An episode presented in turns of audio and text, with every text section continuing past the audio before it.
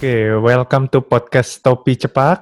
Edisi kali ini gua Rowan sebagai host kalian sedang bersama dengan Adrian Sugandi, founder dari Sonic Boom ya. Yes, co-founder, co-founder, co-founder. Co-founder, oke. Okay. Ya, jadi nggak sendirian, nggak sendirian. jadi di podcast kali ini kita mau ngobrol sedikit tentang teknologi nih, tentang tech. Sebelum kita ngobrol lebih jauh tentang Sonic Boom, mungkin lo bisa perkenalan diri singkat gitu di lebih ke arah background lo apa sebenarnya sebelum lo mendirikan tech company ini? Oke, okay, background uh, eh, gue yang menarik gue dari Surabaya, Wong Jowo, kemudian uh, merantau ke Amrik berapa? 10 ya? tahun kali ya, 10 tahun di Amrik. Kemudian di sana gue gue ke expose sama tech sejujurnya waktu berangkat sih gue nggak nggak nggak tahu mau ngapain. Uh, basically berangkat karena ya udah bosen aja di rumah. Mau melarikan diri dari orang tua. Jadi tapi itu sekolah kan? Sekolah sekolah. Melarikan diri asin gue gue belaga bukan melarikan di, diri lo packing nggak, kabur gitu. Enggak kan? Oke. Okay. gue belaga mau kuliah di anu ya karena ya udah gitulah. Terus karena ngikutin cici cici gue udah kamrik dulu kan terus gue gue bilang kok enak? Terus dia party mulu kan tiga tahun di atas gue terus dia party mulu di sana. Gue bilang gue juga mau dong. Ya jadi gue makanya gue minta juga pergi kan. Jadi ya so nyampe sono nyampe sono gue kuliah ke expose sama tech mena lumayan menarik.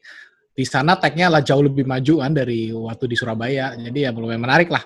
So aku ambil computer science bachelor habis itu lanjutin master sambil intern di salah satu company di Irvine Orange County uh, silik uh, apa semiconductor company bikin bikin chip.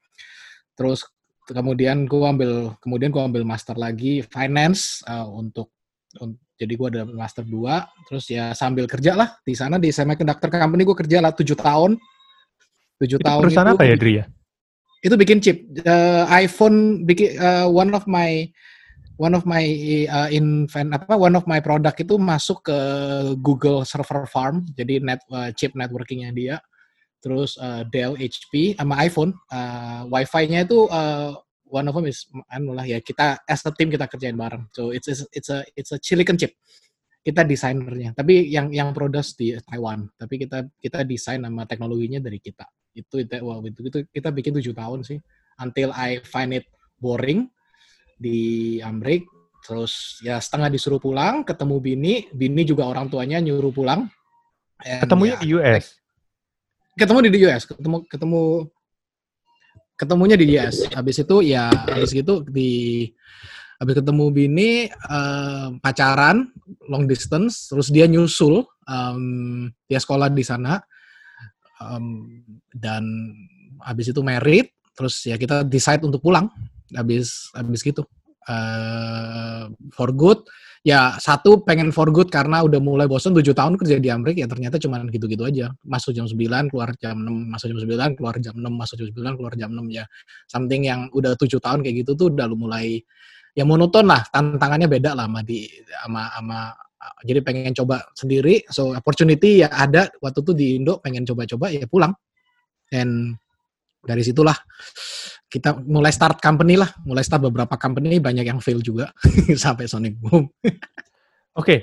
pas tujuh tahun di US itu, itu di satu di satu company aja? Tujuh tahun di satu company. Kenapa gue di satu company aja? Karena uh, waktu itu lumayan uh, projectnya lumayan exciting dan gue tuh waktu sambil kerja gue ambil master computer science gue dan gue ambil master financial gue. Jadi uh, sekolah gue sama kerja gue tuh kayak double full time gitu. So um, untuk pindah kerja lagi yang bisa flexible hours ya, um, di mana karena gue udah lama, uh, udah lama banget di udah lama banget terus bosnya udah baik lah sama sama sama, sama gue jadi gue ambil kelas jam berapapun ambil kelas malam ambil kelas sore kadang-kadang ambil kelas pagi masuk siang itu sama dia dibolehin. Asal ya ya tujuh jam 8 jam kerja lah pokoknya. Tapi dibolehin jadi come anytime leave anytime but tapi ya gitu. But at the end of the day ya ya karena karena gitulah faktor dari karena sambil sekolah juga sih. Oke, karena itu akhirnya lu bisa bertahan karena fleksibilitas yang dikasih juga. Iya bener, ya bosnya lah, bosnya. I, I, uh, lumayan lucky enough lah ya, dapat bos yang lumayan bisa ngerti Betul. lah untuk untuk bisa persu dikasih untuk persu uh, better degree, better knowledge ya. Kalau ada ada yang beberapa yang enggak, tapi my my boss is lumayan, it's flexible enough. Pokoknya kerjaan beres, uh, ya waktu itu dulu zaman dulu nggak ada work from home, remote nggak ada zaman dulu, um, karena everything itu harus ke kantor uh, kan kita banyak ngurusin chips kan semiconductor jadi semua tuh harus di lab. Untung labnya buka 24 jam dan itu um, dan itu company gede. Jadi ya de, mereka bisa buka 24 jam akses anytime. Jadi mau ke lab bisa sendirian sampai nginep kadang-kadang. Nginep di lab. Serius sampai begitu? Kalau lagi deadline ya kita pernah uh, ada pernah nginep dua malam nginep di lab karena dikejar deadline So that whole story itu yang akhirnya membuat lo makin masuk ke dalam dunia tech gitu ya? Iya ketarik ya lama-lama ya. Oh, ketarik. Oke. Okay. Sekarang akhirnya balik ke Indonesia. Ketika itu lo langsung udah mulai set up a new company gitu, your own company, atau lo masih kerja dulu sama orang, atau gimana? Langsung set up, karena gue tahu gue pulang gue mau set up company. Um, Oke. Okay. Gue nggak mau, gue kayak kayak I have enough kerja sama orang. Um, jadi ya begitu pulang, ya alasan kenapa gue mau tahu langsung setup company itu soalnya itu um, banyak a lot of ideas yang gue punya di company itu chain of command-nya itu terlalu tinggi. Um, and then again karena itu big company, I cannot make the final decision. Jadi hmm. ya kadang-kadang itu gedumel dikit lah. Jadi ya um, tapi sekali dua kali oke, okay. tapi kalau every quarter kalau digituin kan yang nggak selalu ditolak, cuman ya tapi dari dari kan it's a big company dan orang-orangnya pinter-pinter kan. Dari situ tuh um, ya kayak gatel gitu. argumen ya argumennya apa tuh capek gitu loh. Uh, orangnya pinter-pinter ya it's, it's multicultural ya dari Indian dari uh, Israel dari ya, orang Amerikanya sendiri orang Chinese-nya banyak uh, ya ya ya itulah multicultural company lah. Jadi ya um, work with a lot of ya Europeans juga. Jadi work with a lot of them juga. Ya itulah. Make make me ya ya give me a lot of insights, idea, and then juga ya ya itulah. Salah satunya kayak ngedumel dikit ah punya ide bagusan. Akhirnya setelah dikonvince sama orang yang kelihatannya lebih lebih senior gitu diterima. Padahal same idea. Jadi kayak sialan. Jadi kayak capek aja. Ya itu kan tadi yang gua ngomong iya, cuma iya. menang uban Iya, cuman gitu, yang lebih senior dikit atau yang kelihatannya lebih pinter dikit, yang lebih bisa ngomong uh, karena English is not my first language kan. Jadi mereka bisa jelasin lebih bagus di Inggris gitu. Ngomongnya hmm. lebih banyak, lebih apa. Jadi mereka lebih kayak ya itu that, that's what I learned ya. It's, it's about sometimes it's not about the idea, sometimes about the uh, communication and execution ya. Yeah. Iya, it's it's the idea itself itu that's what I learned juga ya along the line idea itself itu ya yeah, it doesn't nggak nggak bakalan bisa stand out dari dari segi entrepreneur juga gue gue belajar gitu sih. Gitu. Oke. Okay. So setelah ya balik ke Indonesia, startup company, uh, ada berapa perjalanan? Ya kalau highlight aja gitu sepotong-sepotong. Ada berapa perjalanan sebelum akhirnya Sonic Boom ini lahir? Um, ada berapa perjalanan? Banyak. uh, waktu pulang bengong, nggak tahu mau ngapain. So uh, Gua mulai dari waktu pulang gua mulai dari buka kafe. Karena semua orang lagi in buka kafe. Tapi zaman dulu belum ada Grab, belum ada ya daring daring ojol-ojol lu masih belum ada. So kita buka kafe di 2011. Uh, eh, di salah satu tempat di gedung kantor di Tamrin. Um, terus ya karena kita nggak tahu mau ngapain, mau entrepreneur mau coba paling gampang ya buka kafe, um, bikin bubble tea tuh kemarin tuh. Ya tapi karena uh, zaman dulu karena nggak saingan apa bukan saingan ya zaman dulu lebih ke arah rental itu kan mahal di Tamrin jadi ya hmm. ya ujung-ujungnya cuma capek dan culture orang culture kit culture kerja di sini handling orang di Indonesia beda jauh lah ya sama yang waktu kita waktu dulu di Amrik karena gua dulu di Amrik juga gue part time kerja restoran juga uh, sementara sempet uh, bokap sempet ngambek terus nggak dikirimin duit gitu loh jadi so I have to support myself juga akhirnya jadi so gue kerja restoran juga oke oke okay. Ya, jadi gue I know gitu. So ya yeah, my nature in mind buka restoran kayaknya gampang deh. Iya. Yeah. And then but the end of the day ternyata handling orang juga nggak gampang-gampang banget. Ya gitu deh. So itu pertama mulai dari buka kafe.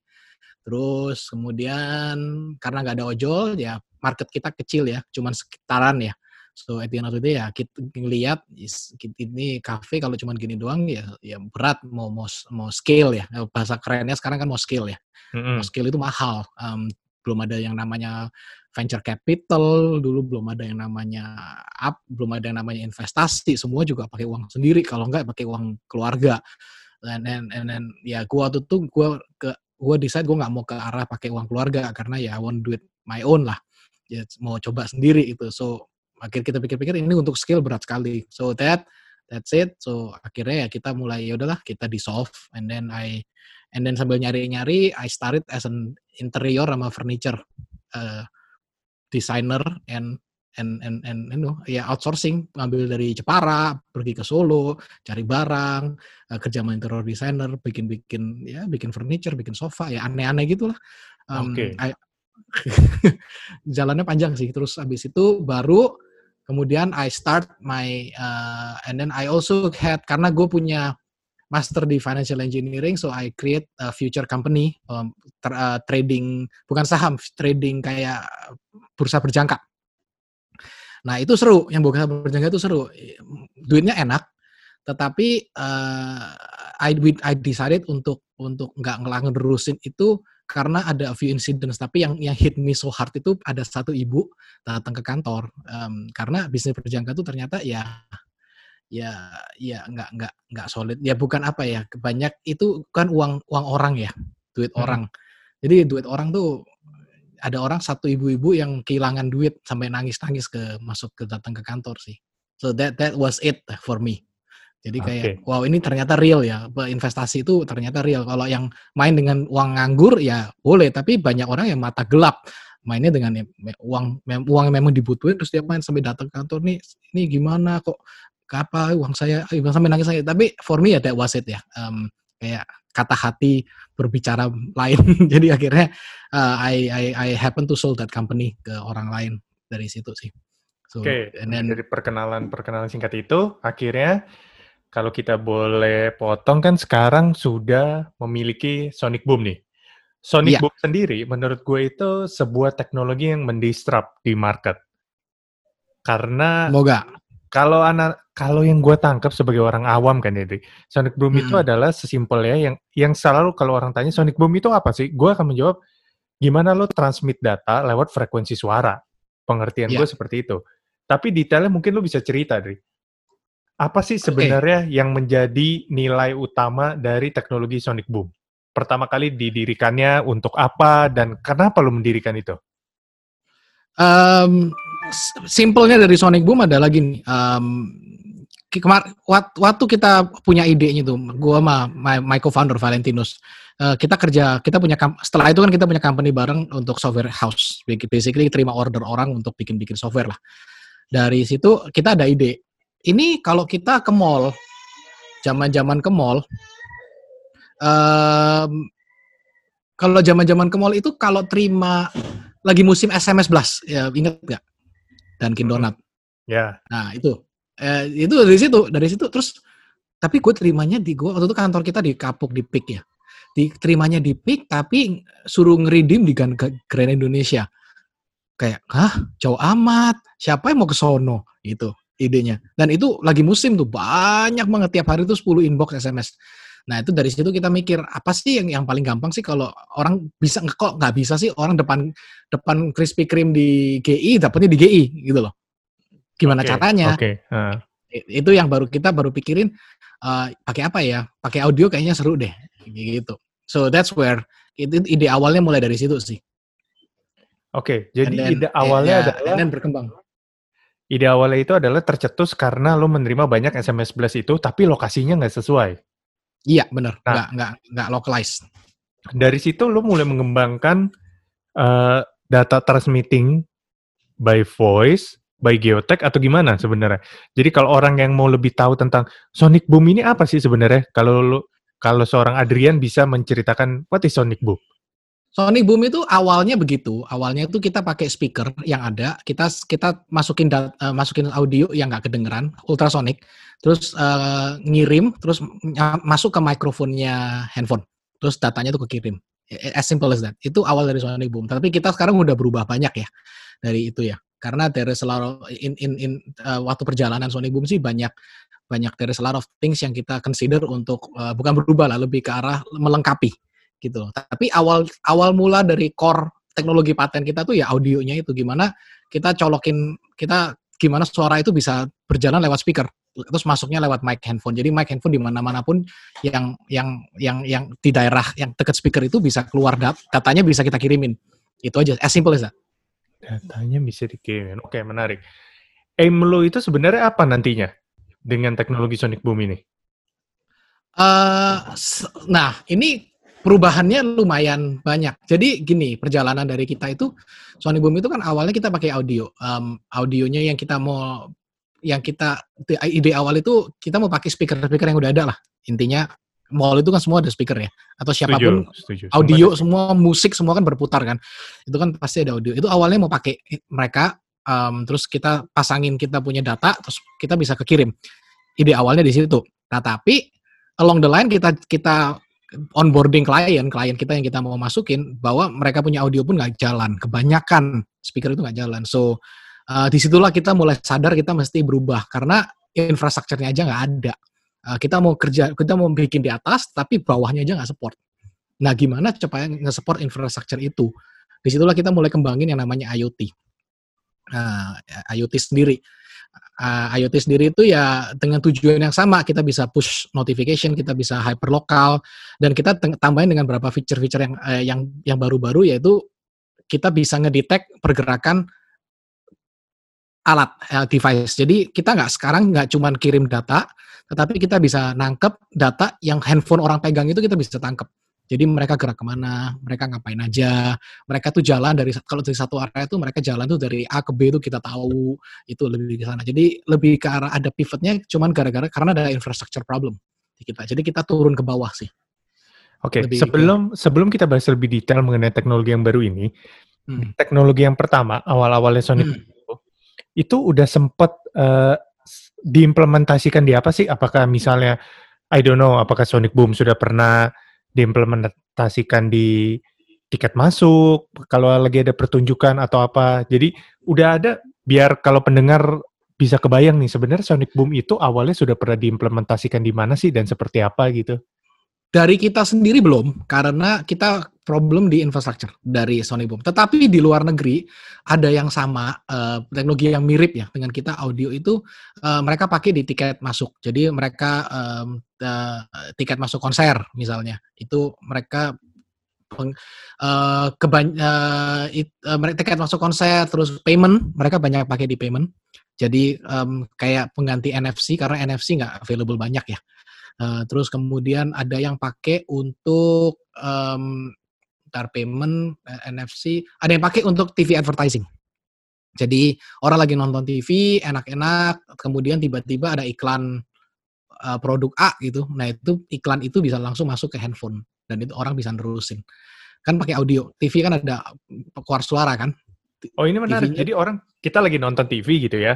Iya. Yeah. Terus anggaplah eh, nonton apa lah nonton YouTube atau apa pun itu gitu ya kita lagi nonton terus atau ada satu iklan yang begitu audionya keluar dari dari speaker TV atau whatever device yang kita iya. lagi pakai itu itu bisa langsung muncul di handphone kita. Iya benar. Oke dan muncul di handphonenya langsung kayak ya kayak iklan yang lo berminat untuk beli gitu. Ya, lo berminat untuk beli atau mau main gamenya enggak gitu, kayak gitu-gitu. Oke, oke. Ke depannya kayak bisa. Gitu. Jadi engagement ya, pushing engagementnya itu yang dipakai di luar. Dan um, itu sudah ada di luar yang kayak begitu ya? Sudah ada di luar, sudah ada di luar. Oke. Tetapi ya di situ kembali lagi balik di di Indonesia ya kita, menurut kita eh, kita udah explore it's too early lah buat buat market kita um, intinya jadi problemnya di, di, di early adoptionnya, education the market, sama infrastructure. Uh, itu yang kita yang kita uh, kita yang kita hitting a brick wall itu di situ. Uh, untuk audio ya, untuk audio teknologi sendiri itu yang kita pro, dapetin problem. Oke, okay, karena ada gitu. brick yang itu akhirnya sekarang sedikit pivoting dulu kan jadinya. Uh, bukan pivot, tetapi lebih ke arah gimana kita bikin infrastrukturnya. Karena kalau bawahnya okay. ini nggak jalan, bahwa infrastruktur ini nggak ada, nggak mungkin atas ini berhasil. Setuju. Kayak, setuju. Um, Jadi kalau infrastruktur um, audionya atau atau atau atau um, infrastruktur penggunaan di atasnya tuh nggak akan berjalan kalau orang itu nggak ngerti pakai atau izinnya tuh nggak ada karena audio payment kan izin belum ada sekarang di sini. Um, kemudian uh, untuk orang pakai di untuk orang pakai untuk orang nge-tracking orang lewatin lewat di suatu area pakai audio itu kan platform infrastruktur juga nggak ada. Jadi mau nggak mau kita harus turun ke bawah sih untuk untuk untuk handle itu. Karena kita kalau stay di atas di, um, di, di di use case yang atas itu, kalau infrastruktur nggak ada nggak akan jalan. So nggak mau kita harus turun ke bawah untuk menghandle infrastrukturnya. Lebih ke sana sih. Oke, jadi pas ketika lo bicara sekarang mencoba menghandle infrastruktur ini, yang lo lakuin adalah uh, apa nih? Apakah kan infrastruktur itu kita akan bicara dengan dengan banyak pihak gitu kan apalagi yeah. Ya. uh, related to government support dan lain-lain gitu. Nah, right. kalau ini apa yang apa yang lo lakuin? Jadi yang paling simpel yang kita lakuin sekarang kita bikin IoT, uh, eh, satu device kecil uh, IoT, di mana IoT itu bisa bisa dengan dengan bisa menggunakan bisa dapat feature yang sama yang kita mau. Uh, terus kita harus milih uh, segmen market mana yang kita mau ambil. Nggak bisa semua. Dulu kan audio itu kita bisa ambil semua. Tapi kita sekarang harus pilih segmen market. Nah itulah di mana kita mulai fokus di segmen market tertentu yang untuk yang paling gampang masuk, yang nggak perlu government regulation dulu untuk untuk educate the market. Jadi di situ yang di situlah kita milih paling gampang dulu retail. Itu yang paling gampang karena everybody using it. Oke, okay, tadi lu menjelaskan beberapa kali uh, menyebut IoT IoT. IoT itu apa sih sebenarnya? Untuk kan mungkin pendengar di sini nggak semuanya orang yang paham banget dengan dengan yeah. gitu ya. What is IoT actually? IoT itu singkatan dari Internet of Things. Basically apa pun segala device yang bisa nyambung ke internet. Intinya IoT itu itu. Uh, jadi um, dan kebanyakan IoT itu yang membuat semua device menjadi smart lah, kayak smart refrigerator, bisa dikontrol lewat WiFi, smart uh, apa uh, alat yang ditaruh kayak per, kalau AC sekarang bisa dikasih sensor, bisa uh, AC AC yang lama bisa taruh sensor terus kemudian bisa dinyalain, dimatiin pakai pakai pakai WiFi, pakai internet, pakai handphone. Nah, itu namanya IoT. Jadi tambah tambahan alat mm -hmm. yang yang bisa connect ke internet, yang bisa melakukan sesuatu. Yaitu IoT. Oke. Okay. Nah, tadi kan Jadi, kan bilang salah satu penetrasi yang paling gampang itu dimulai dari sektor retail. Iya, benar. Nah, ini gimana sih maksudnya uh, realisasinya apa sih sektor retail ini masuk? Sektor jadi uh, realisasi kenapa sektor retail itu adalah sesuatu yang yang yang yang nggak di yang hampir nggak diregulate retail karena orang kalau masuk lihat retail itu paling paling gampang lah kayak ya di mall di mall atau di mana pun juga yang yang berhubungan sama retail tuh simple um, nggak nggak. Kalau masuk payment itu kan heavy regulation ya heavy regulated harus BI harus OJK harus mana-mana. Hmm. itu something yang very heavy. Dan yang paling easy yang paling light itu biasanya masuk retail paling gampang masuk. Kayak orang mau bikin uh, loyalty point aja gampang banget di retail kayak mau bisa bikin tuker foto struk tuker poin itu kan nggak perlu regulasi apa-apa gitu loh. Mm-hmm. Ya, itulah. Jadi kenapa kita masuk awalnya kita masuk retail adalah yang kita pilih segmen retail itu karena itu nggak heavy regulated. Jadi gimana kita build infrastructure itu? Ya, ya kita sebarin IoT kita di mana-mana. Ya, itu salah satu yang kita lakuin.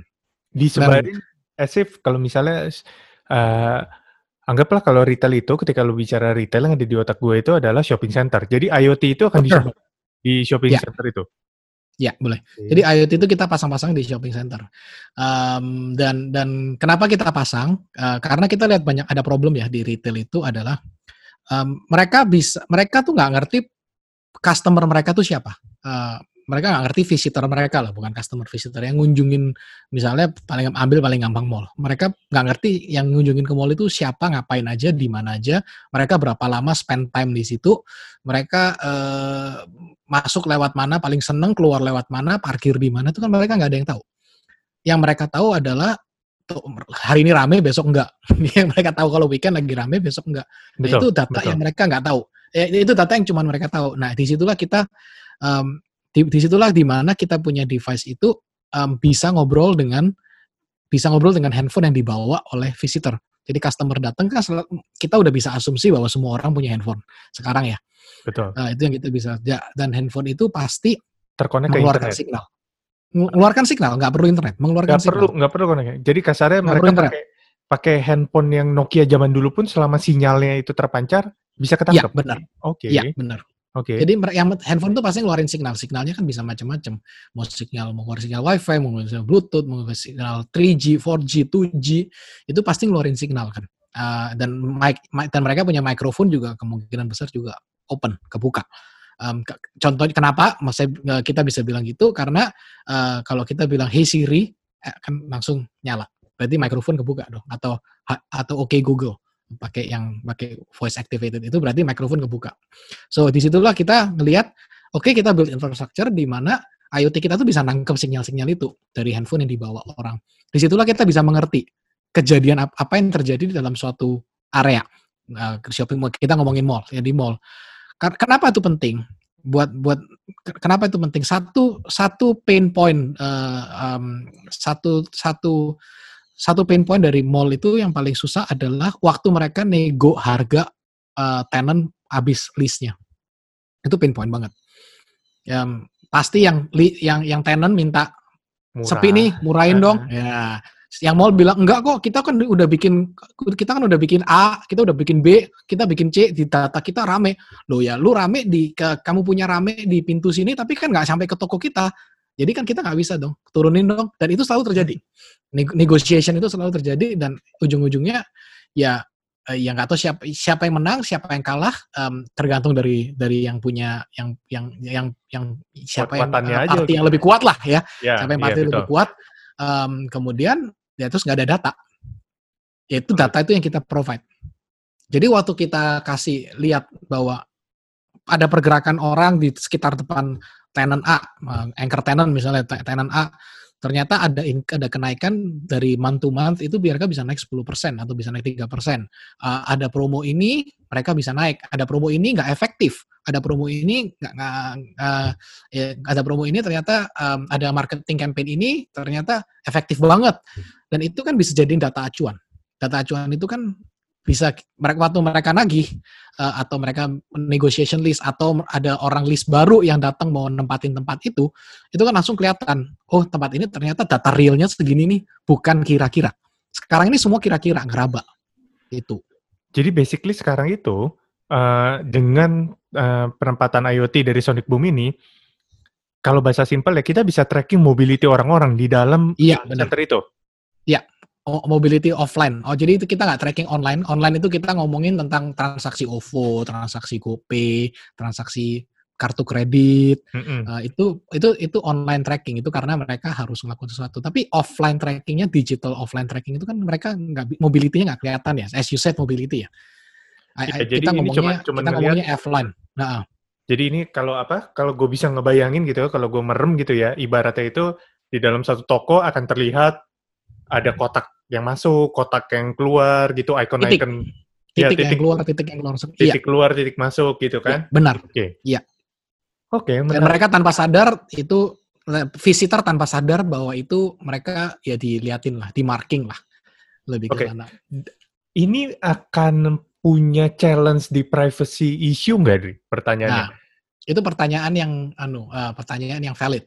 Eh, privacy issue em, it- ada beberapa area yang boleh, ada beberapa area yang nggak boleh. Em, paling strict itu punyanya Eropa, ada yang namanya GPDR. Em, itu adalah eh, privacy privacy privacy standard yang semua orang yang mau ber, ber- berbisnis di Eropa harus ngikutin GPDR.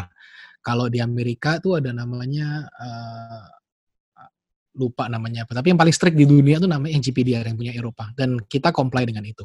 Jadi em, dari isu itu yang yang paling utama adalah kita nggak boleh tahu orang itu siapa, data personalnya nggak boleh tahu. Oke. Tetapi kita comply dengan situ. Jadi kita nggak tahu. Yang kita tahu adalah data dari device itu. Maksudnya apa? Selama orang itu nggak ganti handphone, kita bisa kita bisa simpulkan bahwa itu orang yang sama. Tapi siapa orang yang sama itu? itu Tapi kita siapa tahu. orang itu kita nggak tahu, kita nggak boleh Oke. tahu, dan kita nggak kita nggak tarik. Dan Oke. itu gunanya apa? Gunanya itu adalah untuk unique user. Um, um, perhitungan orang itu kan biasa as simple as pakai sensor atau pakai counter ceklekan Mm-mm. di mall Um, atau pakai counter dia pakai sensor orang masuk berapa orang keluar berapa. Tapi kan orang kalau keluar masuk 10 kali kan dihitung 10 kali kan. Iya. Ya, in, di sini gimana kita selama orang itu nggak ganti handphone, kita tahu orang itu orang yang sama. Oke, jadi Jadi kita kasih provide data real lah buat mereka. Jadi ini mengurangi duplikasi ya, karena kalau orang cekrek-cekrek itu kan dia akan melihat bisa yang kayak tadi lo bilang, satu orang masuk 10-20 kali dibilang, oh uh, visitor kita hari ini ada 20 kali gitu, karena mereka cekrek aja. 20 ribu misalnya. Weekend Ya. ini kita ada visitor 20 ribu, tapi kan belum tentu 20 ribu orang. Hmm. Itu data real itu yang yang yang banyak yang didispute di dalam retail. Dia bilangnya rame nih 50 ribu, tapi 50 ribu ya kalau satpamnya bolak-balik 30 kali, ya dihitung 30 dong ya kan. Terus kali berapa? Nah itu. Nah itu kita bisa ngelihat jerninya orang. Jadi satu jernih itu, oh ternyata kalau ternyata eh, 20% dari visitor kita itu satu minggu balik tiga kali nih gitu. Atau eh, yang menarik dari data yang menarik yang kita bisa tarik kemarin itu adalah tim uh, salah satu shopping mall klien kita tuh punya coworking space dan kita bisa show data itu bahwa kalau hari weekdays yang bolak-balik uh, yang yang tiap hari datang itu kerjanya di coworking space dan kita bisa tarik berapa persen dari visitor itu dan kita bisa tarik uh, mereka itu biasanya ke mana di dalam mall itu karena coworking space kan mereka Sabtu Senin sampai Jumat harus ke kantor kan Iya. Ini Ya, jadi gitu. Dan- jadi apa kalau gua ambil contoh bisa aja pas gua lagi ngantor di Pondok Indah Office Tower itu hampir setiap siang pasti semua karyawan di sana itu jalan ke ke PIM whether you name it lah Ya. PIM 1 atau PIM Ya. 2 gitu kan. benar Terlihat rame gitu kan. Padahal sebenarnya mungkin kalau diterusulin mobilitasnya ya cuman datang ke food court, makan, terus Iya, balik lagi gitu kan. Iya benar. Dan kita bisa tahu ini recurring. Ini recurring itu bahwa ya ini bukan visitor baru. Jadi ap- kalau kita, kalau sebuah tempat itu melakukan campaign atau mau lakukan campaign tertentu, dia bisa berhasil mendatangkan orang baru nggak? Apa orangnya cuma itu itu aja? Oke. Itu kan pertanyaan sesuatu yang penting kan. Traffic increase Oke. itu kan penting. Siapa? Bukan bukan berapa aja kan sekarang. Tapi siapa dan kenapa. Itu yang kita coba solve. Siapa dan kenapa. Tapi bukan siapa dalam segi personal, tapi siapa itu siapanya itu eh, profiling mereka itu apa. Jadi orang baru ini ternyata kalau ada pembukaan toko yang ada di- dibikin toko sneaker, ternyata jadi rame loh. Jadi mereka ternyata area ini cocok nih buka toko-toko model kayak sneaker atau F&B Oke. model kayak apa gitu-gitu. Itu kan profiling kan. Bukan tapi kita nggak tahu kalau ini Rowan, ini Bro Rowan nih yang datang nih atau Adrian nih yang datang. Ini Kita nggak bisa tahu itu, nggak boleh. Dan tapi yang kita tahu ini kan kalau ternyata yang dibuka eh, sneaker ini rame banget atau Uniqlo rame banget atau jadi mereka tahu profiling dari mereka punya market. Oke, itu menarik. Jadi jadi ibaratnya ini juga akan bisa menjadi strategi ketika sebuah brand mau masuk ke sebuah eh, lokasi shopping center gitu kan. Benar. Iya. Ketika dia ketika mereka mau masuk, mereka bisa lihat dulu, oke, ternyata di sini eh, mobilitas atau pokoknya market yang gedenya ini ada di F&B. Sementara market kita itu adalah clothing. Kita nggak cocok di sini investasi ya. Benar. Kita harus cari Iya. ke daerah lain gitu. Iya. Oke, Iya. oke, ini sangat menarik. Nah, Ini udah data-data. udah launching, udah maksudnya sekarang udah berjalan ini. Sudah. Nah, ini jalan eh, lu ini jalan lumayan kenceng sampai Covid. Oke, oke. Ya karena Ah. karena begitu COVID dengan PSBB ini kan mobilitas semua relatif turun atau bisa dinyatakan nggak ada gitu kan kayak mall apa. Em, 75% dari Oke. data kita. Nah, ada ada ini, ada terobosan baru lagi gara-gara COVID ini atau masih masih dipikirkan? Enggak, terobosan baru udah ada. Kita baru launch em, Nah, ini menarik Eh, nih. Apa yang minggu lalu. Jadi kita memang kita punya eh, kita punya strong point kan di mobility. Mm-mm. Em, kita punya strong point di mobility. Research R&D kita tuh banyak kita heavy investing in R&D di mobility. Karena di ide dari audio pertama kali kita bikin send data through audio pun juga ada mobility-nya karena kita awalnya pakai echo, pakai eh, keta- gemak. Jadi eh, gemak satu handphone itu kan pas bisa eh, mengirimkan sesuatu dan gemaknya itu kelihatan kan, pakai echo. Jadi pergerakan orang tuh bisa kelihatan dari audio. Nah, karena infrastrukturnya problem, ya kita mau nggak mau bikin IoT itu. Nah, karena kita udah punya IoT, mobility itu sekarang kita nggak dependent dengan audio aja. Kita bisa semua apa pun yang handphone itu punya, kita bisa track. Buk, em, jangan ngomong track lah. Em, kita bisa tahu lah mobilitasnya. So, uh, sejak COVID ini kita muter otak karena retail itu suatu segmen yang menarik, gampang masuk, tetapi begitu ada kayak gini, itu, itu adalah satu pertama kali yang akan kena hit, pasti mati duluan. Betul. Karena Ya, kena PSBB kan, orang takut nggak mau ketemu. Jadi kita muter otak. Nah, selama waktu selama PSBB berjalan dua apa tiga minggu pertama, yang kita lihat adalah ternyata demand untuk sesuatu itu masih increase malah uh, banyak man, industri industri manufacturing itu malah naik nah, tergantung industri ya mm-hmm. yang kalau of course you know otomotif ya problem ya karena orang takut beli tetapi yang namanya FMCG makanan uh, masker itu itu mereka mereka benar-benar lagi cashing in ya lagi benar-benar kuat yeah. jadi so um, kita lumayan untung beruntung sebelum COVID PSBB ya, COVID sudah terjadi. Tapi waktu waktu sebelum PSBB, waktu COVID awal-awal mulai di luar negeri belum di Indonesia, uh, I, I, kita lagi pitching retail ini ke salah satu a good friend, uh, ya teman lumayan lumayan lumayan dekat okay, lah, okay. Uh, karena dia memang punya dia memang punya shopping center. Kita bilang taruh dong di sini. Terus dia terus karena kebetulan dia punya pabrik dan dia punya uh, macam-macam dia punya pabrik dia punya dia punya resto, dia punya dia punya banyak banyak uh, dia dia punya banyak bisnis lah. Terus dia nanya, loh, lu kalau bisa ngurusin offline data atau mobility orang gini, uh, eh, gue punya problem dia bilang gitu. Hah? Problem lu apa? Tapi nggak di mall gue. Mall gue ya oke okay lah. Gue mau gue mau tahu, it's okay. Tapi gue punya problem. Gue punya pabrik, orang gue tiap kali nggak ada di tempat, tidur atau makan di warung atau dia habis clock in, habis pencet fingerprint terus dia cabut, ditinggal aja. Oke, okay, oke, okay, menarik nih. Gak ada yang tahu, gak ada yang tahu dia orang ke mana, dia kerja apa enggak. Ujung-ujungnya kalau udah waktunya deadline, udah waktu akhir bulan, kan dia mereka masing-masing punya kuota produksi kan, harus yeah. ngeluarin harus ngeluarin barang segini. Itu selalu nggak selalu tuh hampir hampir lebih dari 50% mereka tuh nggak nggak nggak nggak meet the requirement. Padahal udah selalu nambah orang, tetapi kapasitas output tuh nggak pernah nambah. Dia bingung kenapa.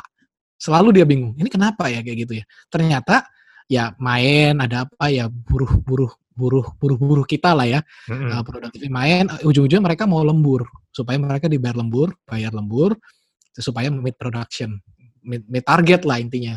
Betul. Tapi betul. ya kalau mereka hari jam biasa nggak nggak kerja beneran, mereka minta lembur ya kan kita nggak bisa buktiin kalau mereka ke mana.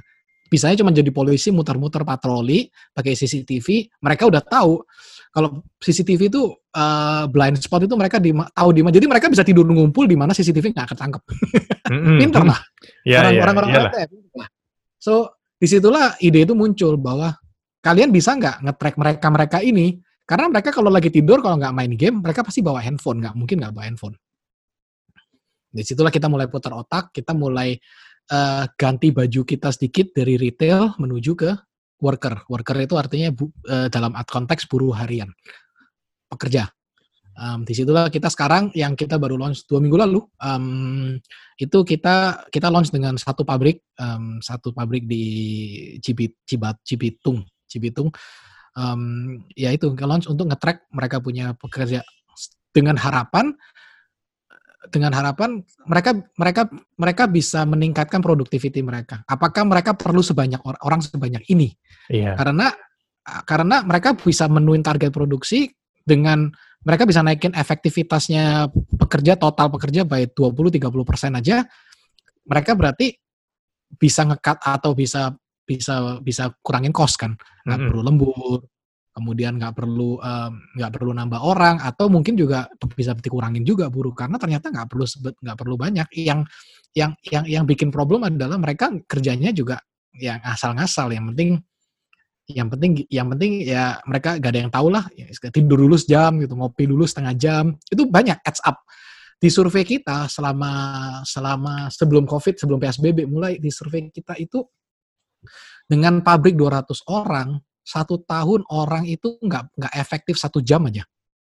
Entah itu dia mau ngopi, entah dia itu mau keluar, entah dia tuh mau tidur, atau dia mau uh, ngantri, mau pencet fingerprint aja ngantri, pura-pura ngantri.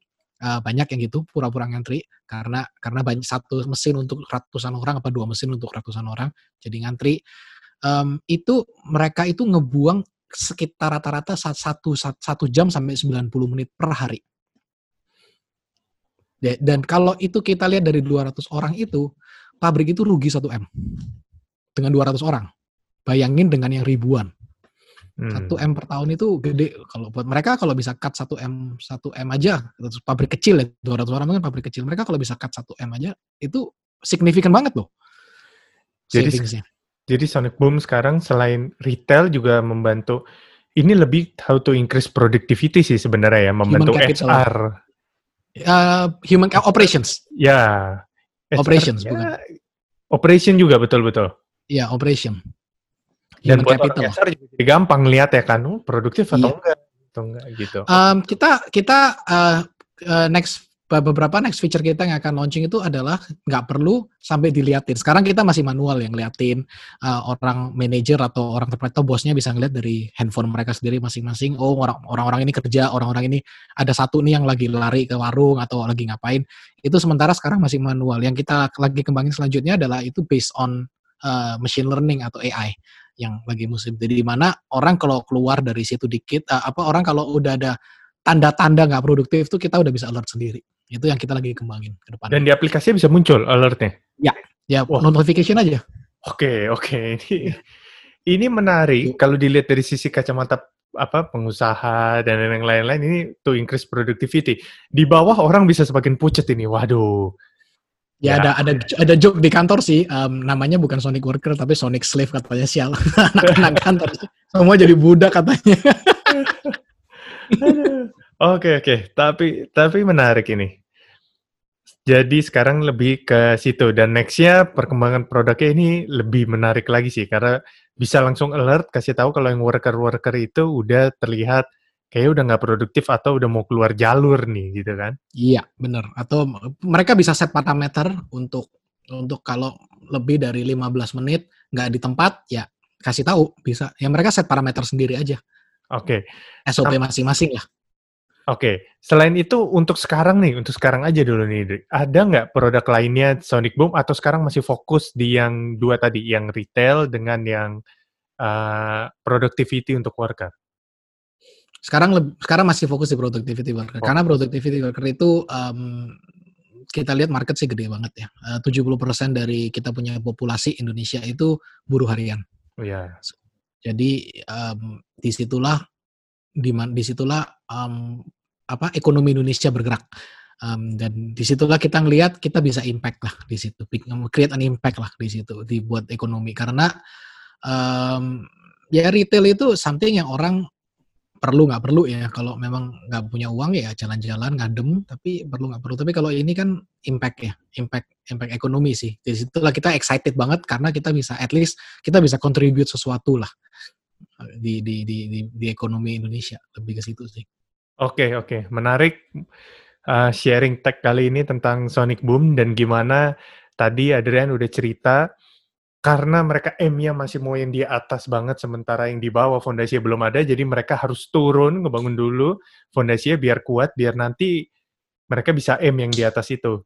Dan along the way ternyata mereka juga juga menarik dari yang cuman retail akhirnya nemuin gimana sih to boost uh, worker productivity itu juga hal yang menarik. jauh ya dari, Oke. dari mall ke pabrik jauh sih Oke Adrian, thank you sharingnya kali ini di podcast Tapi Cepat. Nextnya kita undang lagi untuk sesi berikutnya dengan topik yang berbeda ya. Sukses buat Sonic Boom ya. thank you bro Oke.